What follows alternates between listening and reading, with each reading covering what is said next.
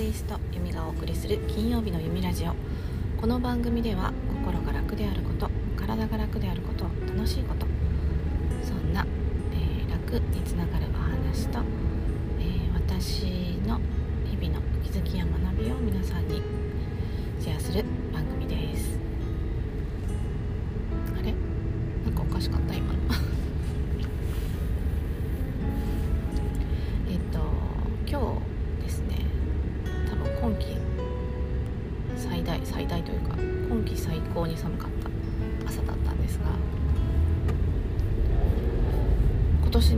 年というか今季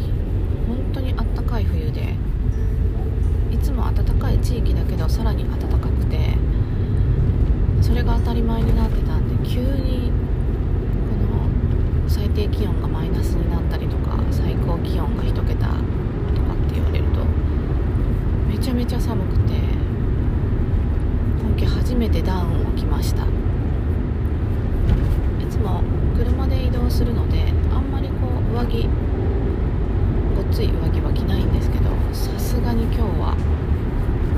ダウン出しましたね。今年はもうあの出番がないかなと思ってたんですが着てしまいました。で日差しは結構ポカポカしてるので今車の中で、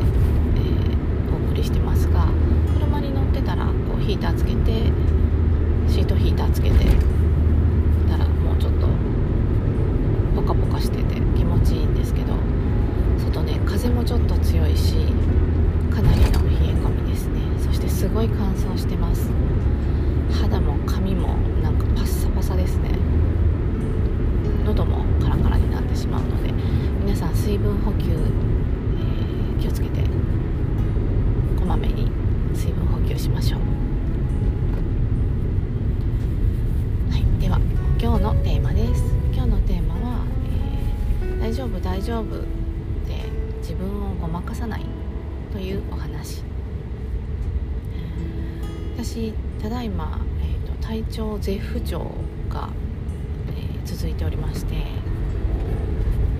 多分ね更年期の症状とかあとストレスからくる何か不調とかが重なってすごいんですよ。その症状を挙げると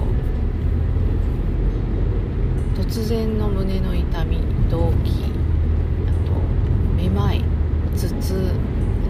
あと歯歯が痛い歯痛それからジンマシンなのかななんかこう全身が痒くていろんなところに発疹ができています。で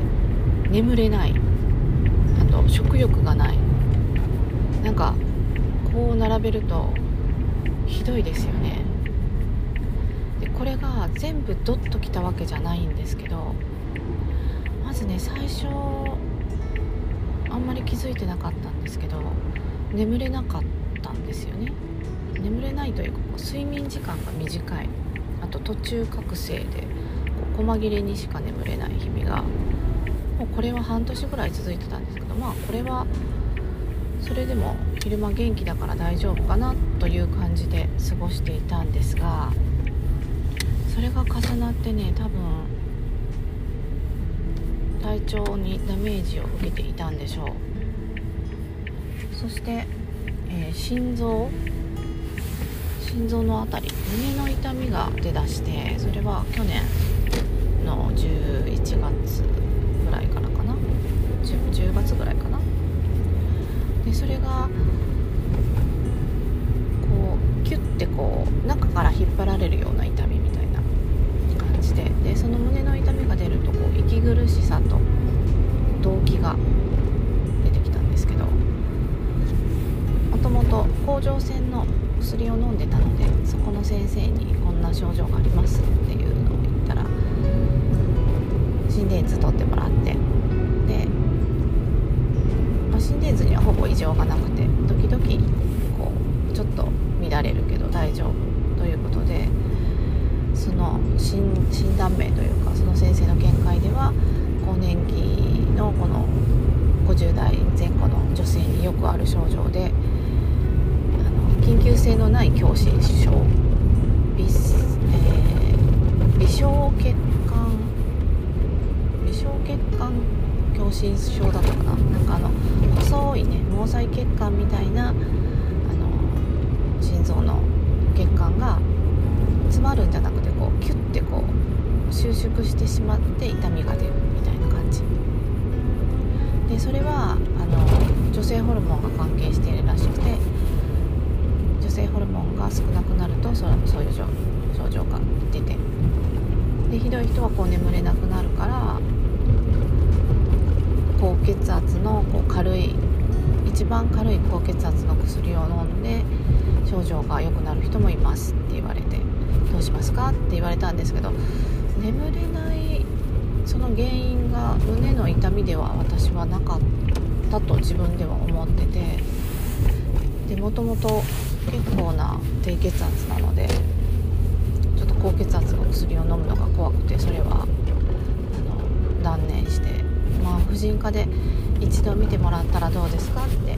その先生には言われたんですが年期の症状なんだったらしょうがないかと思ってその心臓というか胸の痛みとか動悸も放置してました。まあこんなものかっていうので大丈夫と思ってで今年に入ってからかな。ちょっとね頭痛とあと歯が痛い歯が痛いというかこう浮くような痛み。で歯科衛生士のお友達に聞いたら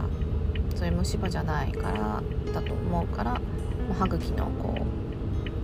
う歯肉炎だったりからくる痛みかもしれないからってこう対処法を教えてもらって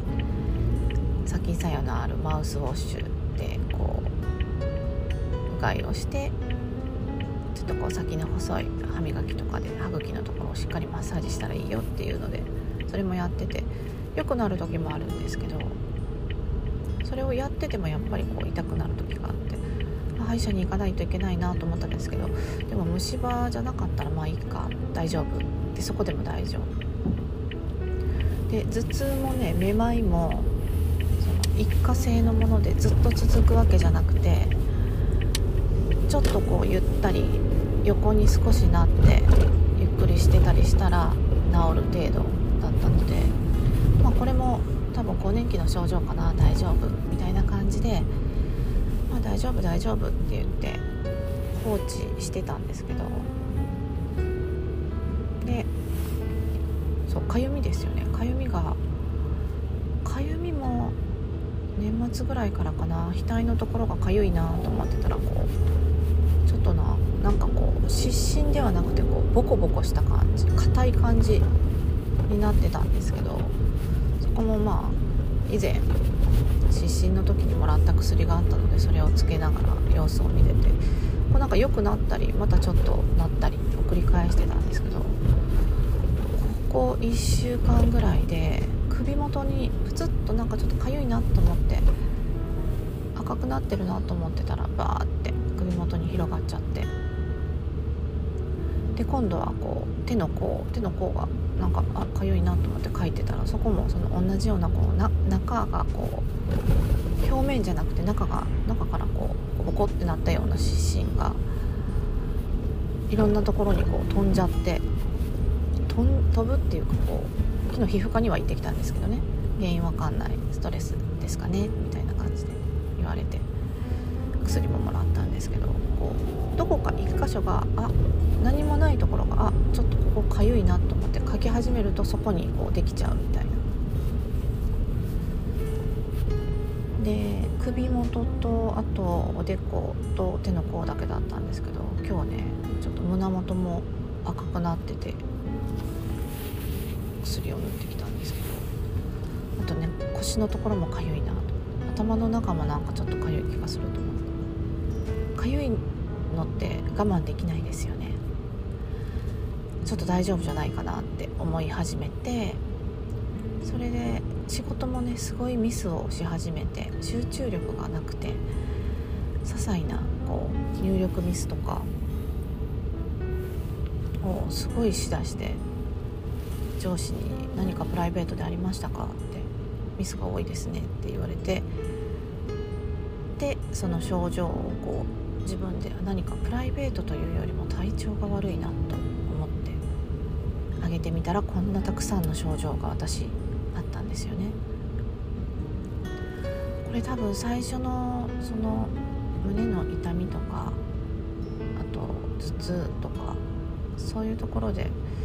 もうちょっと何かケアができたら体を休めてあげてたらここまでひどくならなかったのかなとは思いましたで仕事の面でそのミスあ今全くこうやってなかった仕事をしてるんで頑張らなきゃ頑張らなきゃ期待に応えなきゃいけない期待を裏切っちゃいけないとか、う、私もうちょっとできるはずっていうのがすごいあってそれがすごいストレスになってたなって今自分で思ってます。ただねまだやっちゃってるんですよね。まだ仕事の面で。はい分かりました。分かりました。大丈夫です。やります。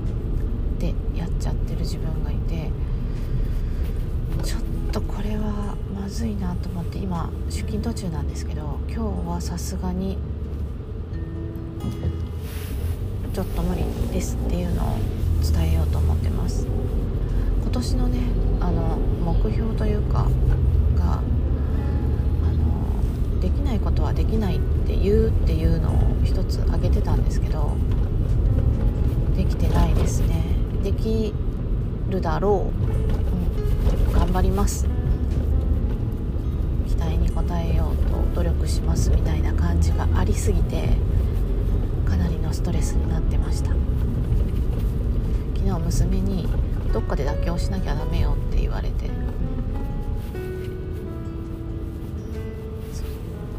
きない自分も認めないと辛いよって言われて。本当だなって思いました。ちょっと泣けてきましたね。